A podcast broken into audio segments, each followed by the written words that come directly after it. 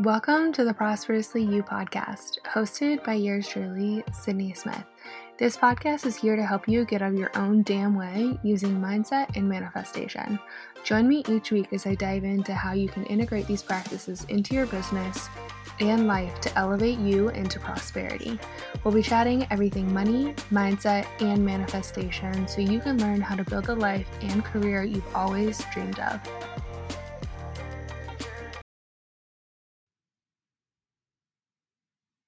Hey guys, welcome to episode 2 of the Prosperously You podcast. So today I want to chat about fear setting. And I know this is probably like, what the hell? Why would I fear set? Don't I want to goal set? And yes, but this is a great way to kind of conquer those fears that come up when you do set those bigger goals.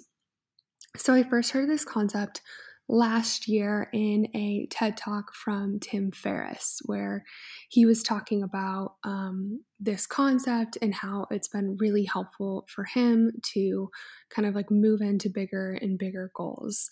So the like framework of fear setting is essentially you're just writing out like the worst case scenario that could happen if your goals, like if you started following your goals and everything like went to shit, essentially.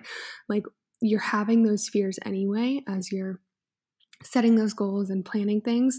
So why not address them? And instead of trying to just, you know, bury them under the rug, write them out, write out what are the like worst case scenario, what is the biggest fear that you have that could come up around, you know, getting to that goal.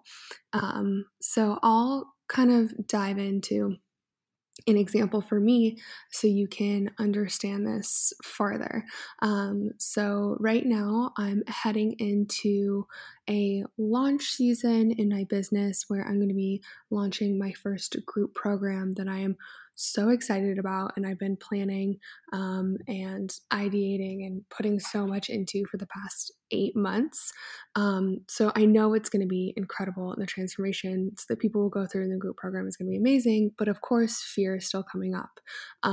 So I wrote out the worst case scenario and what like the big fears are that are coming up. So for me, in this scenario, the worst case would be no one signs up.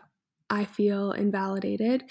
I'm left wondering why I decided to shift my business and invested so much time and like capital in making this shift. I, just feel like I'm launching into a void and no one cares about what I have to offer, and left like feeling like a failure.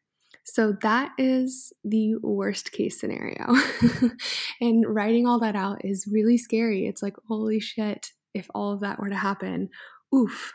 But then at the same time, what you're then supposed to do next is write out like, okay, if that worst case scenario came true, would you be able to get yourself out of it? And so for me, it's like, well, yeah, I would absolutely be able to, you know, if that did happen and the launch didn't go like I wanted and no one signed up and no one cared, and that like inner child in me feels rejected, I know that I'm still loved. I know that I still like have enough to fall back on that I wouldn't, you know, be out on the streets. I know that, I could always like learn from this and restart next month. And I know all this to be true because I've had a failed launch before, and it was really just those feelings that came up. Like you're already feeling them.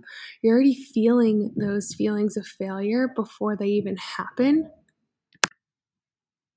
So if you're already feeling those feelings of failure, like I think what we're actually scared of more is that feeling, right? That feeling of rejection, that feeling like you're like speaking into a void, like your business and your like thing that you're so excited about that no one else cares about it.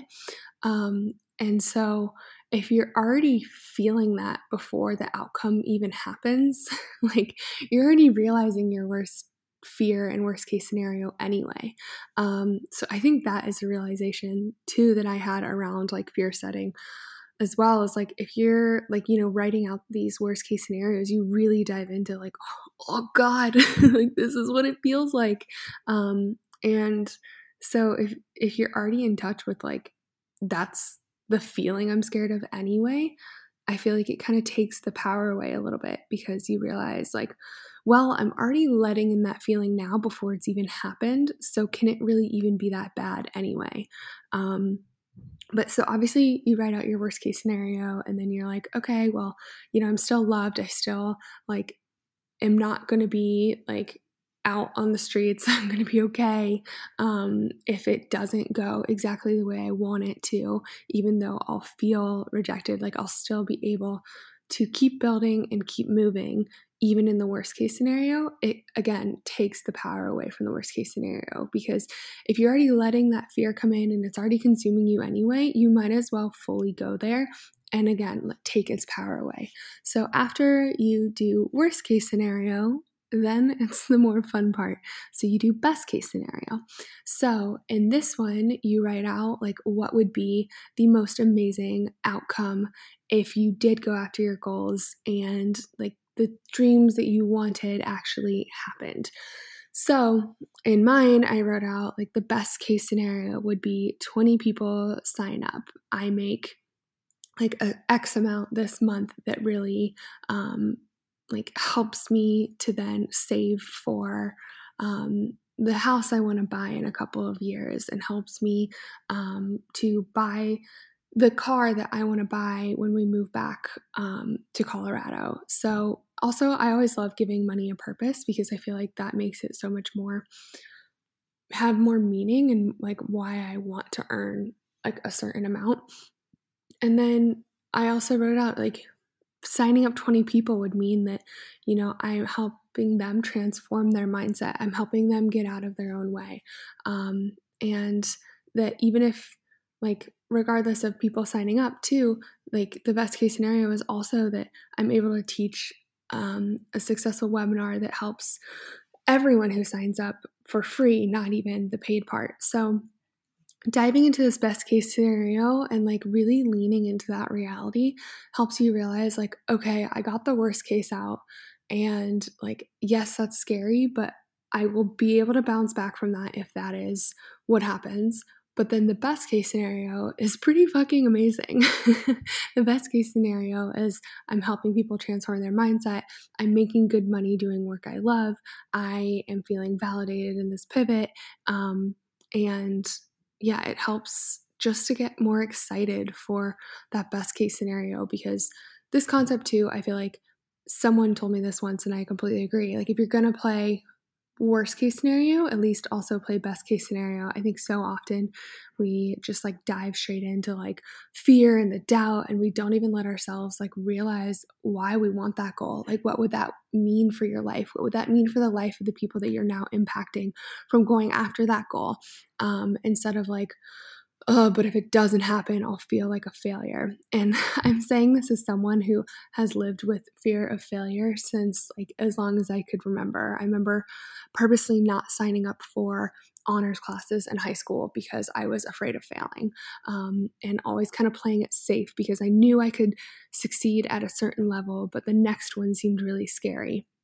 So it's like, one, it's going to be uncomfortable if you're trying to reach bigger goals, if you're trying to go to that next level. So like, just keep that in mind. The discomfort is going to happen, and that is okay.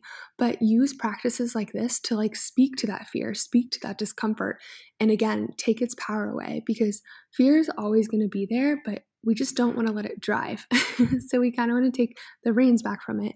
And this practice, I feel like, really helps, because I'm all for being transparent with your emotions as they come up and feeling them, and really, again, like writing out, what is the fear? What is the fear that is coming up? Is it that, you know, it's going to all fail? What is it trying to teach you?